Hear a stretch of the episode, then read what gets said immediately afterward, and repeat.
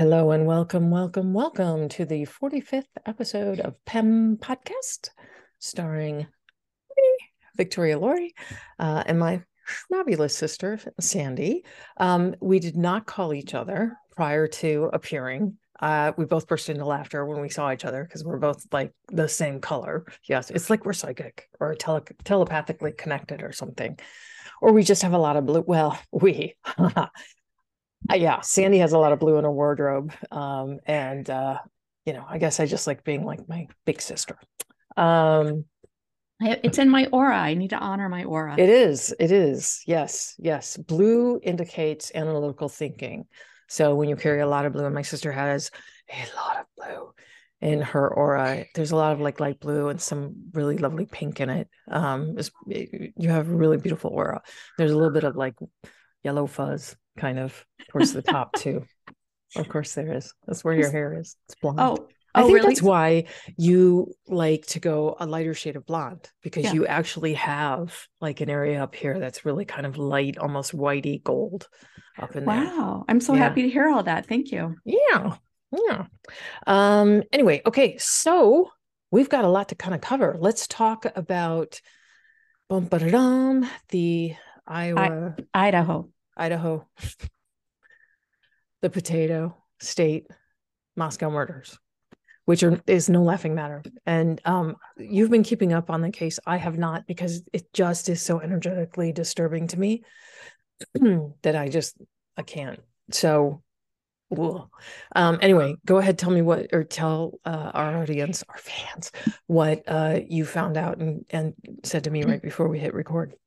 So, uh, in keeping up with the case, I saw a newscast article kind of updating what was happening with the with the legal proceedings, and in essence, he's put his right to a speedy trial off. So the um, the next time he'll appear before a judge will be in like in June, in six months, um, because his defense has asked for time to uh, prepare their case.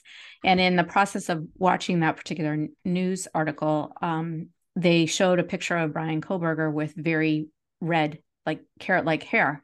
And I thought, oh my goodness, Victoria had suggested that the perpetrator had red hair. So just to confirm, I will. Uh, so here you can see for our viewing audience that he actually does have very, very red hair. Yeah. Yeah. Yeah. So Yeah, in the summer, it probably bleaches a little bit redder than in the winter. And luckily, this asshole is going to have darker red hair for his the rest of his entire life until I think he's. I don't think he's going to last long. I don't think he's going to live to see forty. I really don't. I don't think he's going to live to see forty. I don't know if Idaho has the death penalty, but he just really feels to me like he's going to have a fairly short life. Good, fucker. Sorry. I really hate him. I really, really, really, really hate him. He's just, evil. yeah, yeah. You know, like you try and find the scintilla of goodness in people, even the worst. But man, that guy, the brutality. And the other interesting thing that that uh, I wanted to bring up to you, Sans, is that I looked at the knife that they suspect he used in the killings. And um, remember, I had said that when I was looking at the energy of of these kids and how they were killed, that uh, it it in my mind's eye I kept seeing um, a scene out of Scream where Ghostface is just like violently, um, and it's just oh, it's just shudder worthy.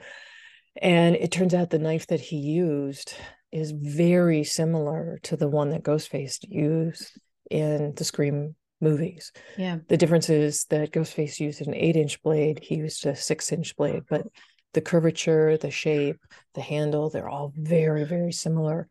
And I I just really think that this guy watched Scream, loved it, and was like, that's the way I'm gonna do it. That's the way I'm gonna carry out this act. I really think it influenced him. It's just there's the energy of it is just there. Yeah. So ugh. yeah, those poor kids. God, Yes. Those poor kids. Absolutely. So, uh, uh you, oh, do you have an uplifting anecdote for? I today? actually do. Okay.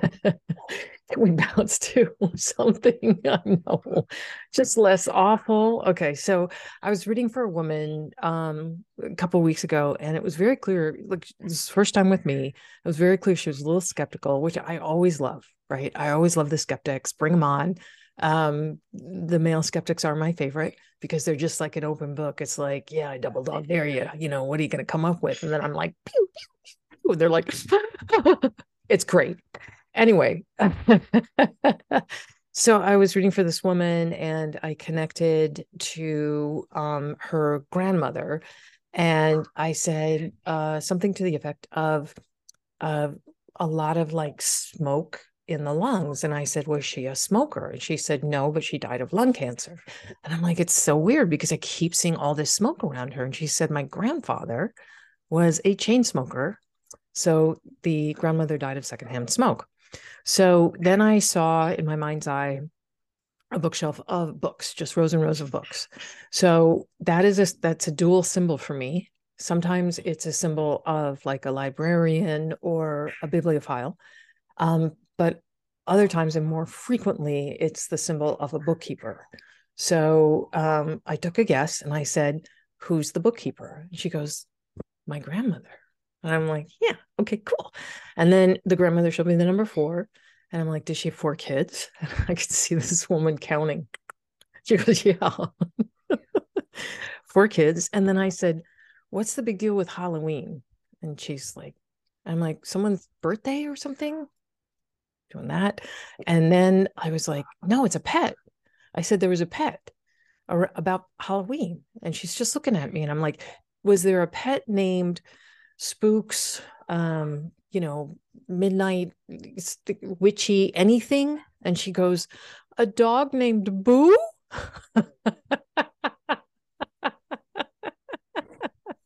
That's very cute. A dog. And she said it just like that. A dog named Boo. Oh, it was adorable. It was absolutely adorable. So she's now a fan. I would hope so. Yeah, yeah. I love readings like that. I love readings like that because you know, when you come in with with skepticism, it's almost like a fear of hope. You know, you don't want to get your hopes up. You don't want to be duped. You know, you would love to hear from them if it's actually them. And that's why when they connect and they offer me all this proof and it's just so specific and there's like absolutely no way I could get that information ahead of time. Um, nor would I want to spend that I don't have time to research any of this shit. That's why you're doing all the read the write ups because I don't have time to research anybody.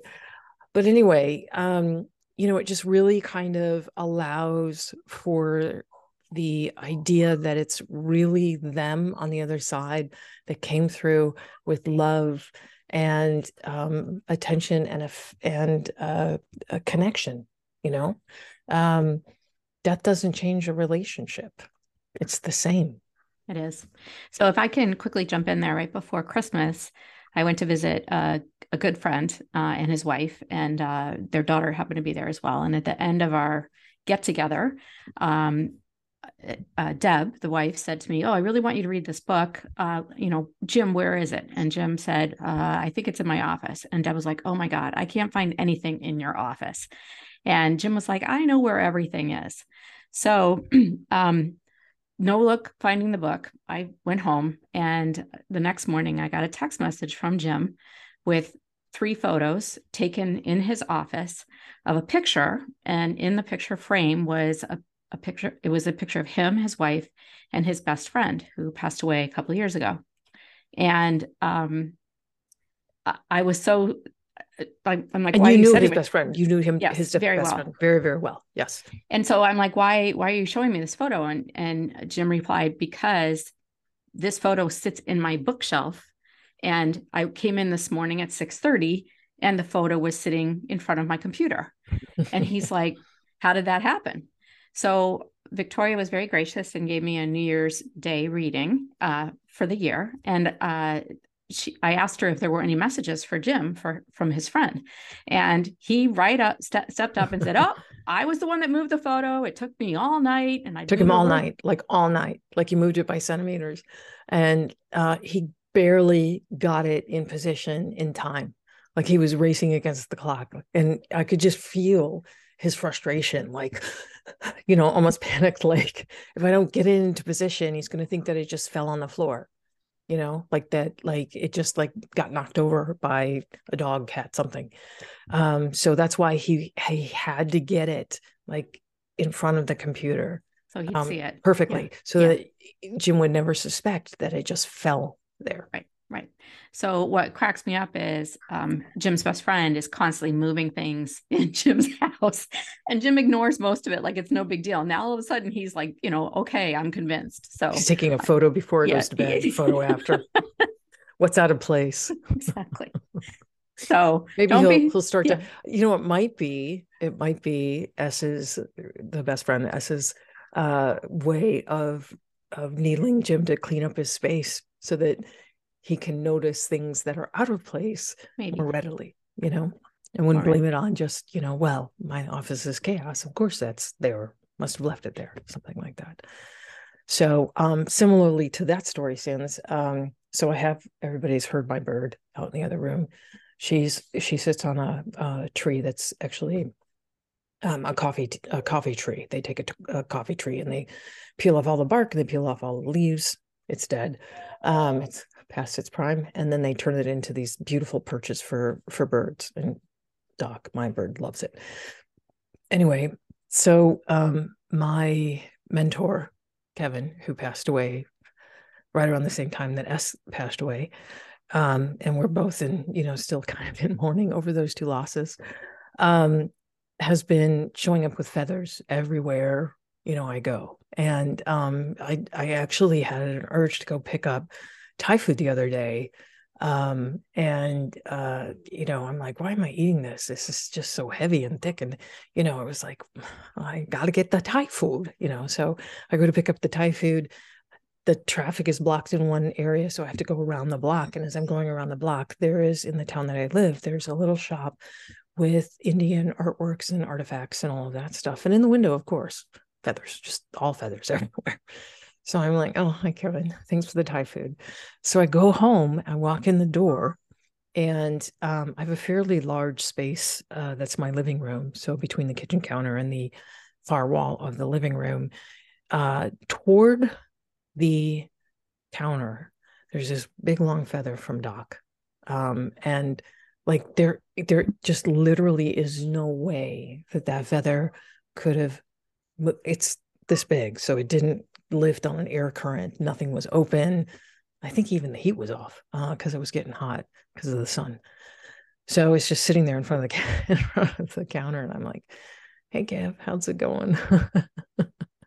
notice me, notice me, notice me, notice me, notice me. So, yeah, if you ask for a, a sign and you're specific about it, they will do their level best to provide that for you. So, um, what I always suggest is something that would remind you of, and Kevin had some American or some Native American ancestry uh, uh, in his heritage. So the whole feather thing is kind of a tongue-in-cheeky thing because you know he used to kind of make fun of the of the mixed blood of his mixed blood. So um, if you are missing someone and you really want to hear from them in a way that uh, kind of defies the odds, I always recommend that you think of a symbol or something tan- tangible. like for my grandmother, um, I always ask for bicentennial quarters. I have dozens and dozens and dozens of bicentennial quarters. I'm always showing Sandy. I'm always sending her a photo. Look what look got change. Here it is. Let's just be clear. I have four bicentennial quarters, so I don't. We don't want to go. Who's the favorite there? Of course I'm her favorite.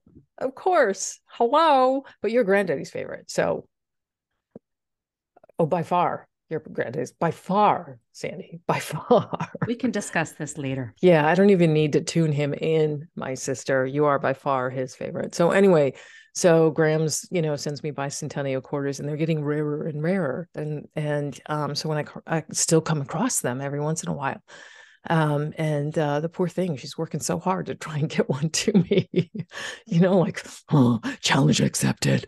Um, so I probably I just, taking all my quarters and just sending them your way. That's what's, that's what's happening. Let's be real.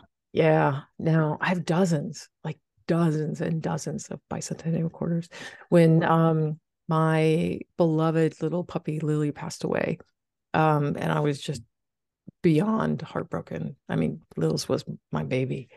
Um, and uh, I got four bicentennial quarters in two days, like boom, boom, boom, boom.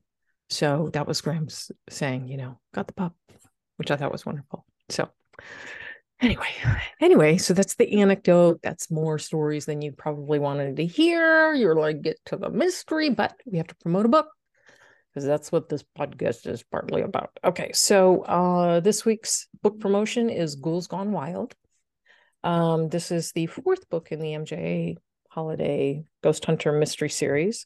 This was one of the spookiest books i've ever written. Um, this one wigged me out a little bit when i was writing it. So basically the uh, plot takes place in edinburgh scotland. Um, and there is a legend that uh, in the uh, village of queen's close i believe it is uh, i just read it and wrote it 80 million years ago. But anyway, um, there was a legend that uh, a witch, her lover, and five of her siblings were chased into the caverns that are, that sit underneath Edinburgh, and they were summarily one by one murdered. And then every hundred years, villagers, seven villagers, uh, die mysterious deaths. So uh, on the anniversary of those killings. So, of course, uh, Gillian and Jay travel to Edinburgh to kind of get to the bottom of this mystery um, who's killing who. Um, and uh, there's a scene that I wrote that I remember. Um, so, Gillian and MJ are part of a television crew, they're part of a, a cable TV show called Ghoul Getters. And so they set up cameras in these taverns and I just was like, oh, you know, there needs to be like something almost like the ring, you know, the movie The Ring that was so creepy where the girl comes out of the well, she comes out of the TV, right? Um, when the phone rings, she shows up on your screen, I think. I don't know, I haven't seen it. You and I are like, we don't watch that shit. Um, and uh, so I wanted kind of a scene sort of like that. So I had this dark shape kind of follow camera to camera to camera and stop and like pause and look at the camera and then carry on um, so that so that people who were filming knew the witch knew that she was being filmed. So it's a it's a little on the spooky, little on the spooky side. Um, but yes, hijinks ensue, hilarity in somewhere in there. Um, because it's Gilley. Gilley is hilarious. So yeah, buy it everywhere books are sold. And if you'd like to make an appointment for me, so I can talk to you about your loved ones on the other side, tell you what color your aura is, tell you what's coming up for 2023. I've got tons of people who want to know the year ahead. January is a fantastic time to get a reading, uh, especially if you have goals in mind. Who doesn't? It's January. We always have goals in mind for the rest of the year. So visit victorialaurie.com. Um, hopefully, when you visit, the brand new website will be up, thanks to my sister and my marvelous uh, future future niece-in-law? I don't know. Uh, my uh, nephew is dating the most beautiful young woman and she's so smart and so talented and sandy and i have just decided that we are adopting her. So uh, she built me this like fantastic website. Victorialaurie.com click the button make an appointment. Now over to sandy for her part. Okay so this week's case is about uh, a missing mother jennifer dulos um, she was a Connecticut mom of five, and she vanished on May 24th, 2019. And while authorities continued to suspect and subsequently arrested her estranged husband, Fotis Dulos, the mystery of what happened to Jennifer died when Fotis committed suicide a few weeks following his arrest. To date, Jennifer Dulos remains a missing person, and the investigation into the circumstances surrounding her disappearance is ongoing. Jennifer was born on September 27, 1968, into a wealthy family. Her father, Hilliard Farber, a banker, and mother, Gloria Ordenberg Farber, a philanthropist, raised Jennifer and her older sister, Melissa, in a Tony area of New York City near Greenwich Village. Jennifer graduated from Brown University in 1990, where she met her future husband, Fotis Dulos, and later earned a master's degree in writing from New York University Tisch School of the Arts. Fotis Dulos was born in Turkey on August 6, 1967, grew up in Athens, Greece, and moved to the United States at age 19 to attend Brown University. Upon graduating, he went on to earn an MBA in finance from Columbia University. In June of 2000, Fotis married Brown graduate Hilary Vanessa Aldama. Their marriage lasted four years, with the couple divorcing on July 12, 2004. Six weeks later, Fotis married Jennifer Farber on August 28, 2004, in a Manhattan Society wedding. Shortly thereafter, Fotis founded the Fore Group, Inc., a Connecticut real estate development company specializing in luxury homes. The couple moved into a large home in Farmington, Connecticut, just outside of Hartford.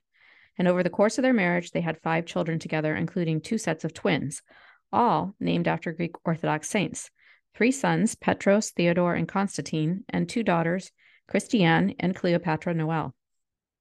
While Fotis focused on his real estate development company, Jennifer, a stay at home mom, made her living writing for Patch.com and running her own mommy blog. But in a March, two, uh, March 12, 2012 blog post, Jennifer alluded to trouble in her marriage, in which she wrote, quote, I wish I were a strong person and that confrontation did not both scare and appall me, end quote. With the gradual ba- breakdown of the marriage that included Fotis's extramarital affair with a high-powered Venezuelan business- businesswoman named Michelle Troconis, Jennifer, on June 19, 2017, secretly relocated along with her five children to a grand rental property in New Canaan, Connecticut, which was about 70 miles southwest of Farmington. Early that next morning, on June 20th, she filed for divorce in Stamford Superior Court. In her court documents, Jennifer noted, quote, I am afraid of my husband. I know that filing for my divorce and filing this motion will enrage him. I know he will retaliate by trying to harm me in some way. Jennifer also alleged that on June 3, 2017, Fotis, quote, became enraged, appeared out of control, and blamed me for scheduling activities for the children on a Saturday morning. I was scared and tried to leave the room. He followed me upstairs and into a bedroom where he shut the door and blocked it so that I was trapped as he verbally attacked me and physically intimidated me, end quote. She also stated that her husband exhibited intensifying, quote, irrational, unsafe, bullying, threatening, and controlling behavior, end quote. And as a result, she was afraid for her safety as well as the physical safety and emotional well being of their children. Jennifer's statement also noted that she believed Fotis was having an affair with his colleague, Michelle Troconis. Jennifer also alleged that Fotis had recently purchased a gun and had threatened to kidnap their children if she did not agree to the, his terms for divorce. In Fotis's amended reply to the motion, he claimed that he legally bought the gun in 2017 for home security and denied exhibiting, quote, irrational, unsafe, bullying, threatening, and or controlling behavior, end quote. Fotis also stated that he never threatened to kidnap the children and never, quote, physically threatened, stalked, or assaulted his wife. Jennifer then made a request for an emergency custody order, but was denied, with the presiding judge favoring temporary joint custody until the divorce proceedings were concluded. As the case dragged on, both Jennifer and Fotis filed numerous actions claiming they were being disparaged by the other party. Fotis asserted that Jennifer had called him a psychopath and told the children that their father does not care about them. Fotis also claimed that his wife said to the children, quote, I will make sure this divorce takes two and a half years and I can't I can have the mafia break your dad's legs with a baseball bat, unquote. In a December 2017 email to Jennifer, Fotis wrote, quote, Our children deserve a mother and a father, not one or the other. And if we cannot live together, we can at least get along for the, their sake and benefit, end quote. However, in early 2018, Jennifer once again brought forth her petition for an emergency custody order, and this time the judge ruled in her favor after finding that Fotis had defied uh, numerous court orders. In March of 2018, both parents were ordered to share joint legal custody, and Jennifer was granted sole physical custody of the couple's five children. The judge also ordered that Fotis visitation with his children was to be supervised and all phone calls monitored. Adding fuel to the fire in February of 2018, after the death of Jennifer's father, Hilliard Farber, her mother, Gloria, sued Fotis for unpaid loans of $1.7 million. Fotis claimed the money he'd received from Hilliard was a gift, Gloria Farber contended otherwise. Sadly, Jennifer's fears about her soon to be ex husband were well founded. The last time Jennifer was seen alive was on the morning of May 24, 2019, when, after dropping her children off at the exclusive New Canaan Country School on Frogtown Road, a neighbor's security camera captured Jennifer returning to her Wells Lane residence at about 8.05 that morning. Almost two and a half hours later, at 10.25 a.m., a surveillance camera captured Jennifer's 2017 black Chevrolet Suburban leaving her home. Police now suspect that the Chevy Suburban was driven by Fotis Dulos. After missing two scheduled doctor's appointments in New York City, one at 11 a.m. and one at a second at 1 p.m., two of Jennifer's friends, including her nanny Lauren Almeida, reported her missing around 7 p.m. after they were unable to reach her, and they noted to police that it was out of character for Jennifer to leave home without telling anyone. Lauren also told police that when she arrived at the New Canaan house at noon earlier that day, she was surprised to see Jennifer's Range Rover in the garage because she had understood from Jennifer that she had planned to drive that vehicle to her doctor's appointments in the city. When detectives conducted a thorough search of the Wells Lane residence, they found blood spatter on the floor, door, and the east wall in the garage, as well as on the exterior of Jennifer's Range Rover, including the hood, bumper, and rear fender. Blood was also found in the kitchen mudroom door, a cabinet, and the sink faucet. faucet. DNA tests later revealed most of the blood found at the scene was Jennifer's. However, blood on the kitchen faucet was a mixture belonging to both Jennifer and her husband, Fotis. In addition, police found evidence of attempts to clean up the crime scene and concluded that Jennifer had been the victim of a violent assault. Patrol officers dispatched a search for Jennifer quickly located her Chevy Suburban, which was found abandoned on Lapham Road near Waveney Park, about three miles from her home. That same evening, around 7:30 p.m., Fotis and his girlfriend Michelle Troconis were captured on video dumping garbage bags in 30 different residential and commercial bins along Albany Street in Hartford, Connecticut, which was about 90 minutes from New Canaan. Police discovered that the trash bags contained bloodstained clothing, including Jennifer's favorite Vineyard Vines t shirt and her bra, as well as some cut up bloodied zip ties and bloodstained cleaning items, including sponges and two mops. The blood collected from these items was determined to be Jennifer's. Police also recovered a trash bag containing a WeatherTech cargo liner, which was determined to be from Jennifer's Chevy Suburban SUV. Additionally, Fotis's DNA was found on the inside of a glove in one of the trash bags and on one of the trash bags. He was also surveyed on camera stuffing a FedEx box into a storm drain, which was later retrieved. And when inspected, detectives found two Connecticut license plates once registered to the Dulos family. Using black tape, the plate was altered from 516WDJ to 5T6WBU. As they built their case, police created a timeline of Fotis's activity on May 24th, the day that Jennifer disappeared. At 1:37 p.m., cell phone records indicated that Fotis left his 10,000 square foot Jefferson Crossing home in Farmington and drove to 80 Mountain Spring Road, a Farmington property owned by his company, the Fore Group. Fotis remained there for almost two hours before heading back to his home. At 5:25 p.m., Fotis returned to the Mountain Spring Road property for a second time that day and stayed for 10 minutes. Security footage showed Fotis arriving home to his Jefferson Crossing estate at 8:10 p.m. that evening. At 5:25 a.m. on May 25th, neighbors of the Fore Group property at 61 Sturbridge Hill Road in New Canaan awoke to loud sounds of banging metal. Even though the house was under construction, the early morning hour was highly unusual uh, time for any type of building activity. Police would later suspect, sorry, police would later inspect the dumpster located on the construction site. Police reviewed Jennifer's cell phone and credit card activity on the day she disappeared and found that her cell phone was at Waveney Park at 10:30 a.m and was turned off at 11:09 a.m. Since that time and date, there has been no activity recorded on Jennifer's mobile account or credit cards. When police conducted searches in the wooded area near Jennifer's estate in New Canaan, as well as throughout Waveney Park, they were unable to turn up any sign of Jennifer. Police also searched for Jennifer in and around numerous properties in Farmington, including Fotis's home, the Mountain Spring Road estate, and the secluded property of his friend and former civil attorney Kent Douglas Mawhinney.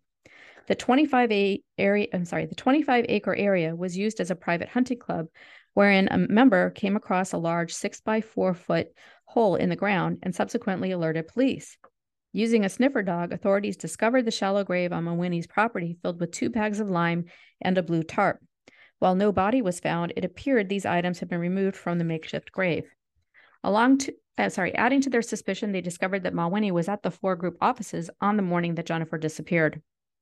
On June 1st, 2019, Fotis and his girlfriend Michelle were arrested and charged with tampering with evidence and hindering prosecution, to which they both pleaded not guilty. On September 19th, the couple was rearrested on the same charges and once again pled not guilty. On June 4, 2019, a judge granted a request by a court appointed attorney representing the Dulos children to suspend Fotis Dulos's visitation rights.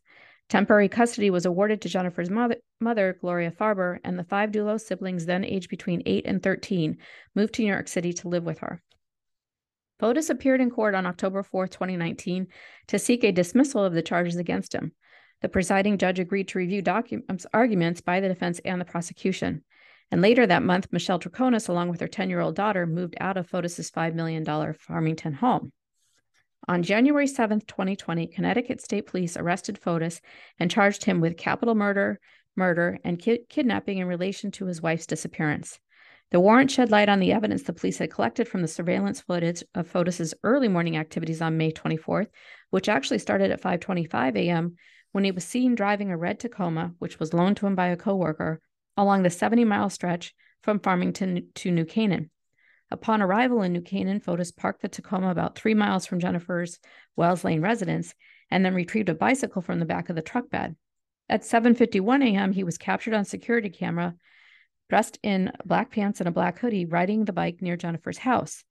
Police recovered bicycle tire marks around Jennifer's home, and together with the blood evidence collected from the garage, police theorized that Fotis waited for his estranged wife to return home from dropping their children at school and bludgeoned her in the garage after she exited her vehicle. Michelle Troconis and Fotis's friend Kent Douglas Mawhinney were also arrested, Mawhinney actually at gunpoint, and charged with conspiracy to commit murder. The following day, January 8th, Fotis's bond was set at $6 million. He was released on January 9th in order to return to court on February 28, 2020. However, once the prosecutor discovered that the Fore Group properties that Fotis had used as collateral for his $6 million bail were actually all in foreclosure, Fotis was ordered to appear in court for an emergency bond hearing. When he failed to appear on January 28, 2020, at his appointed time, state police were dispatched to his Farmington home, where he was found in an unresponsive state after rigging flexible, stu- flexible tubing to purposely inhale carbon monoxide from his running SUV while it was parked in his garage. First responders initially transported Fotis to UConn Medical Center in Farmington, but he was later airlifted to Jacobi Medical Center in the Bronx to undergo hyperbaric oxygen therapy. His five children paid him a final visit before he was taken off life support, marking the first time they had seen their father since he was accused of murdering their mother.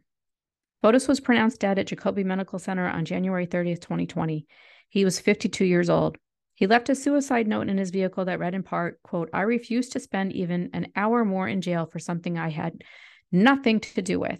I want it to be known that Michelle Troconis had nothing to do with Jennifer's disappearance, and neither did Kent Mawhinney. After hundreds of court filings over the course of the two years between the estranged couple, on February 4, 2020, the divorce between Fotis and Jennifer Dulos was dissolved. On June 4, 2020, Jennifer's mother, Gloria Farber, was awarded $2 million after finding that her former son in law, Fotis, had fabricated evidence in the lawsuits she had filed against him.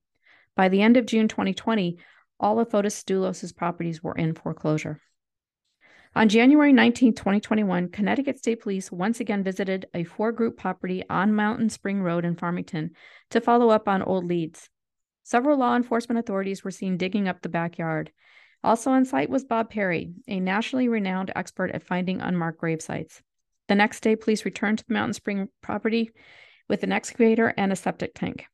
In late January, during an interview with local media, Perry stated that although he would not say what, if anything, had been discovered, during the Mountain Spring Road search, there were questions and suspicions about the newly built pool on the property.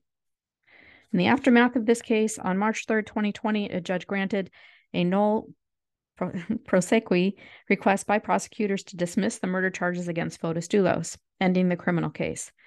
This uh, is not an acquittal, but an acknowledgement of the reality that the prosecution of Fotis Dulos cannot continue. Prosecutors then had one year to refile, or the charges would be dismissed. It also lifted the gag order imposed on the parties and freed witnesses from their obligations.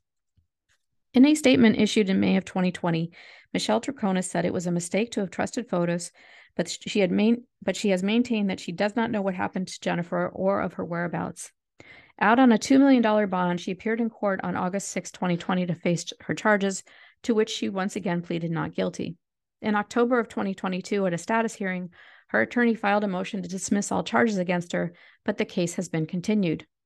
Kent Mawhinney was held uh, was being held in lieu of a $2 million bond, but the bond was reduced to $246,000, and he was released on October 19, 2020, but then rearrested in October of 2022 for tampering with his electronic monitoring leg bracelet.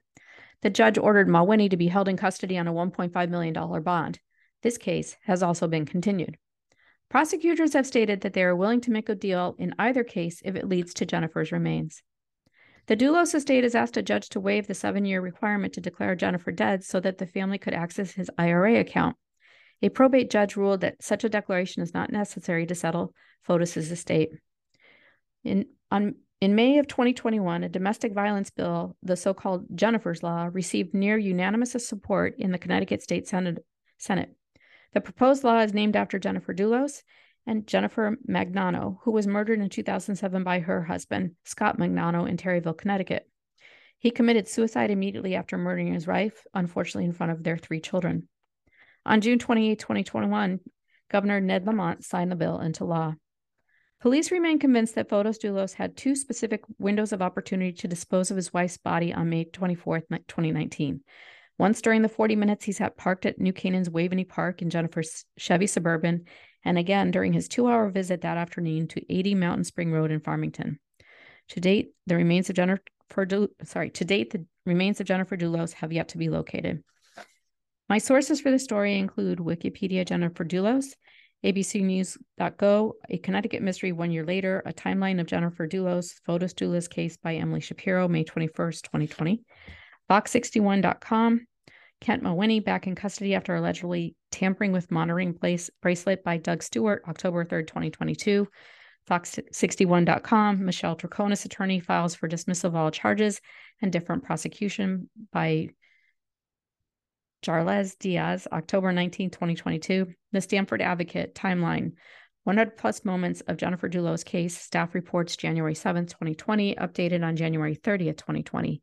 The Stamford Advocate, potential buyer interested in Fotis Dulos Mansion by Lisa Backus, October 25th, 2020.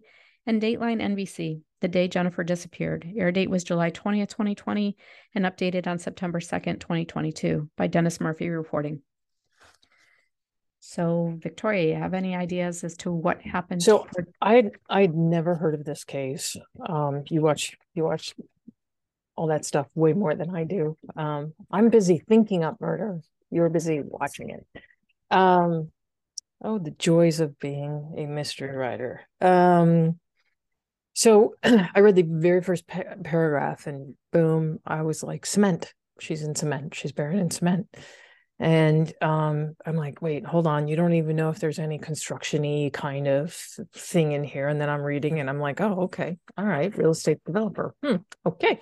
Um, so uh, yes fotis committed this crime. He and kent uh, planned it out pretty methodically um, but uh, stupidly they were caught on like every camera I mean, they live in a Tony part of, she lived in a Tony part of Connecticut. So, of course, there's security cameras everywhere, right? Um, I believe that he, yes, he drove the red Tacoma, parked it, got the bicycle out of the back, was dressed all in black, uh, rode his bike to be there in time for her to come back from dropping the kids off. I feel like she pulled into the garage. He was just around the corner and he ducked in. Um, I don't feel he bludgeoned her. I really felt he stabbed her. Um, and I think that's why it took so long for him to clean up. I think that there was a lot of blood loss um, versus bludgeoning someone. I don't want to be too graphic, but bludgeoning someone, you you can essentially kill them much quicker, where there's not a lot of leaks going on, right? Um, so I I felt strongly that he stabbed her, and I felt that one of the bags of garbage that they got rid of probably had that murder weapon in it. Um, what happened to her? Well, was she in the grave with the lie? Uh, yeah, I think she was. And then they got nervous and they started moving the body. I think that Kent ultimately hid the body. Not to be super graphic, but um, I believe that there was a cement mixer involved. I believe he put her remains in the cement mixer. I believe that the cement mixer mixed with her bones and basically pulverized her, and that became the base of the pool. Um, because when I try and hone in on her body, it doesn't feel like it's a solid thing. It feels like particles. So um, I don't think they're ever going to find a trace of her. I don't know how you dig out pieces of bone from cement. I guess I, you probably could, but um, good luck you know? Like i i think that's that's her final resting place is that pool. Uh she feels like she was disposed of in cement. Um and you know what was really interesting was the very first images that i had coming were okay she's in cement kind of like the mafia disposes of those bodies right and when i read that kent was a civil attorney i'm like huh I wonder if he has any connections, you know, to people in the know. Um, I don't think Michelle knew what was going on. I really don't. Um, it's not necessarily that she feels super innocent to me, because I think she had witnessed just too many angry rants from Fotis about his wife. Um, and I think that when they were driving around dropping off the garbage bags, I'm I'm I'm convinced that he made up some story like, you know, I can't dump this stuff at the dump because I'll be charged all this money. It's toxic, blah, blah, blah, blah, blah, blah. Right. So he's like, we'll just spread it around town to get rid of it so that I don't get fined. And um, she went along with that, you know, spending time with the boyfriend kind of thing. Um, and then as all this unfolded, uh, she's like shit. She is effed. Um, Kent is never going to give up where the body is. Never. Why does he have to? There's no body to point to him. He knows he knows he disposed of the body so effectively that there's relatively zero chance that they're going to find any trace of her. So he can just spend time in jail for now, um, waiting for the trial. And then when there's, you know, one person on the jury who's like, I'm not sure, I don't know, out he goes. He's acquitted. So uh, he knows how this works.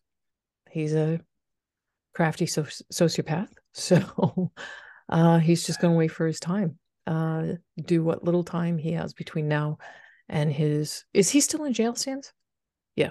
So he's in he jail. Was re- he was rearrested. Uh, on tampering with his yeah bracelet. Monitor. The mm-hmm. other thing I didn't include in the story, but I did re- read in my research, which is very interesting and complements what you're saying, and that is that Kent uh, also has an ex-wife, and she was very fearful that um, Kent and uh, Fotis were going to um, murder her and dispose of her. Hmm. So it might have been like you know, strangers on a train kind of deal, where it was yeah, I'll help you with yours. You help me with mine. Yeah. Um, yeah. Just too many cameras. Caught too much on camera. Yeah. Um, I mean, um, even even though Fotis was thinking he was being so clever, the reality is is that he actually all that that trip from uh, Farmington to New Canaan in the early morning hours was actually pulled from school bus videos. I saw so, that. I yeah, that was so fascinating. Yeah, yeah. That's how they got him on surveillance camera tracking his path was from school bus monitors. So, so. The, the police did an amazing job, I think, in this case. And it's really a shame that um, he remained kind of one step ahead of them and then, you know, took the coward's way out, committed suicide. Um, I don't think that was out of out of remorse or guilt. I think that was just uh, selfish. I'm out of here. I'm checking out you know there's no way for me to escape the country so i'm just going to escape this plane bye well he was also um the, the interesting thing about the six million dollar bond and he put up all of all of his real estate right in reality it was all in foreclosure yeah. he was in complete and total financial ruin and i think he'd been playing a house of cards yeah trying to sell properties and he just couldn't sell them fast enough right, or finish right, them fast enough right. So um, in the Dateline episode that I I watched, um, someone commented that the children equaled money. If he could gain custody of his kids, he'd have ties to Jennifer's family yes. fortune. Yes. Yeah. yeah. Wow. So it was within his best interest to get rid of her, which was probably why he was so furious at her for leaving him because yep. she sealed his financial ruin fate fate yeah wow wow so heartbreaking i mean those kids are gorgeous they're just you know five yeah. five of them and they have the trauma for the rest of their lives. Not only did their mother disappear, but they are kind of, I guess, forced to go say goodbye to their father, the man who murdered their mother.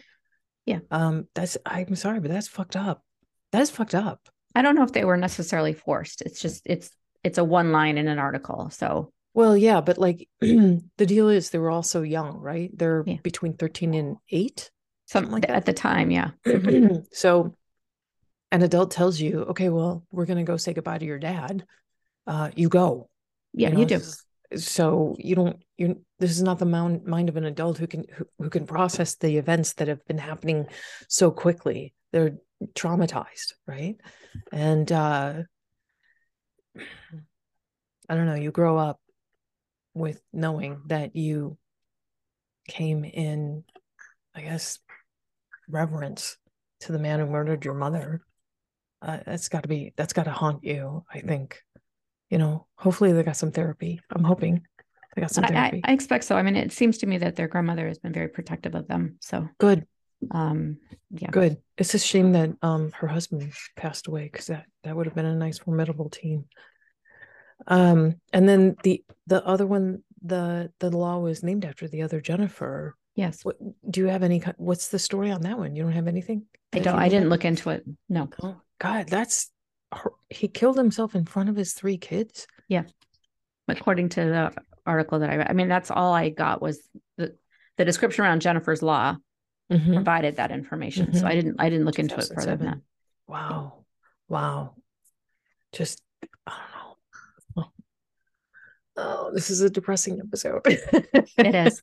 You know, I, I think for me, it's uh, if you ever want to look visually at sort of the estates that they lived on and the amount of money that kind of was there. It, at the end of the day, if you're in an abusive relationship, it doesn't Yeah. actually matter how much money you have because right. it, if somebody's intent on harming you, Mhm. they'll find a way. Mhm. Well, we lived a very affluent life, and there was a lot of violence going on in our house, and no one said anything outside. Everybody noticed, but no one said anything because we were affluent.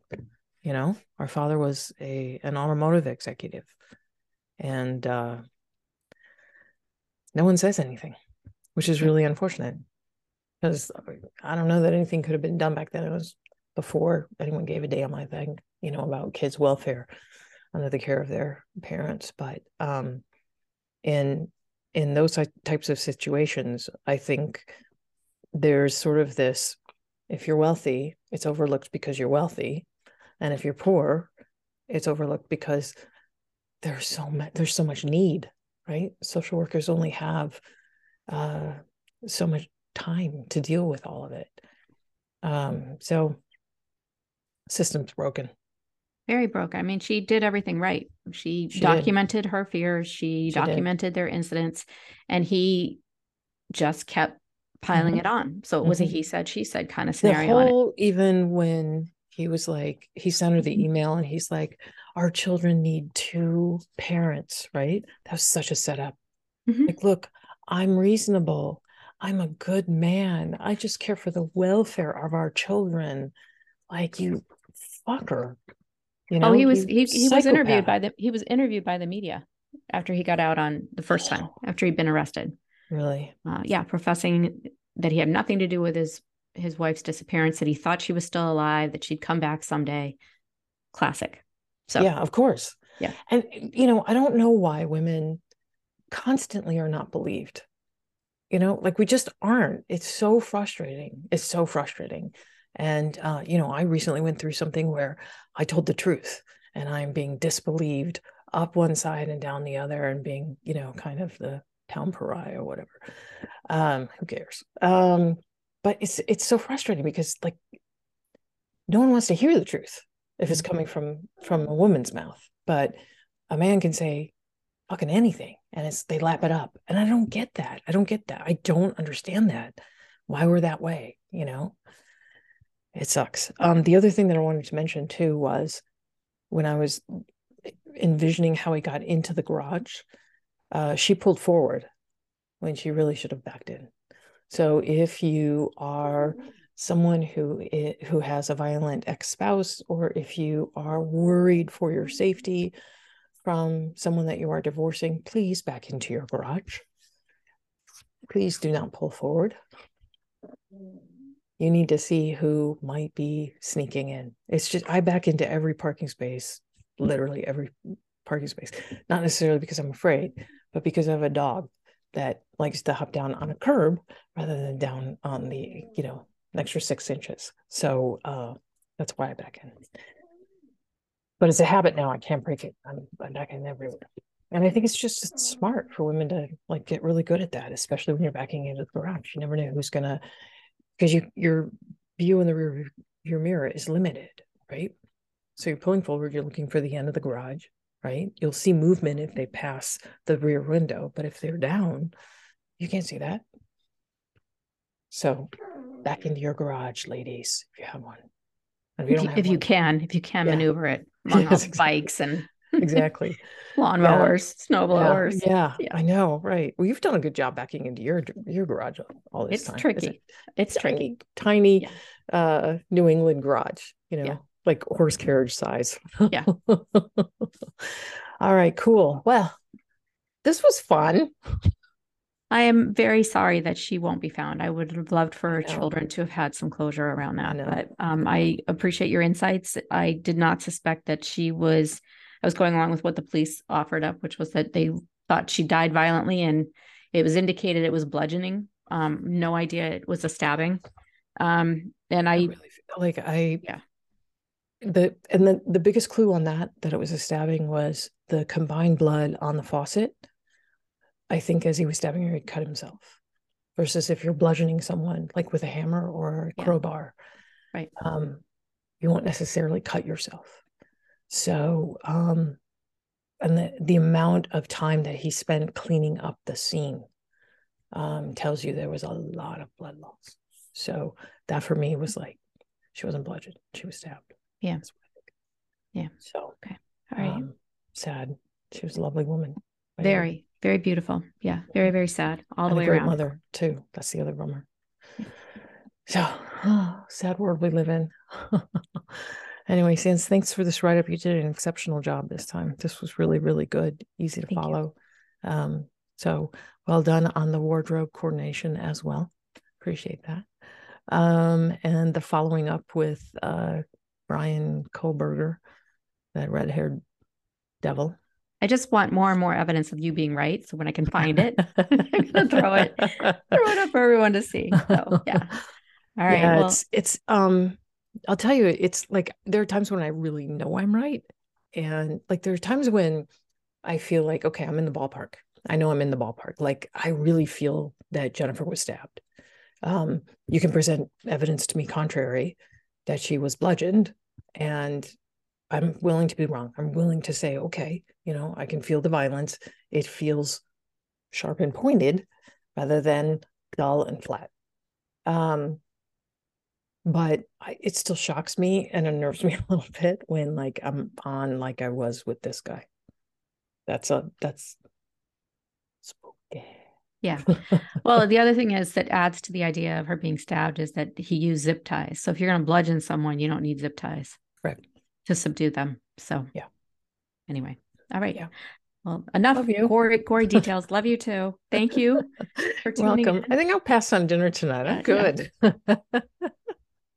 no cauliflower for me. Yeah. Well, you know, if you were if you were making me dinner, then I would not pass on dinner. I would soldier on. Um, because you are delicious. You're delicious chef. Your deliciousness. Um, but uh, I hope you have a great night, sweetheart. And I'll you talk too. to you soon. Okay. Sounds Love terrific. You. Thank you, everyone. Okay. Love you too. Bye.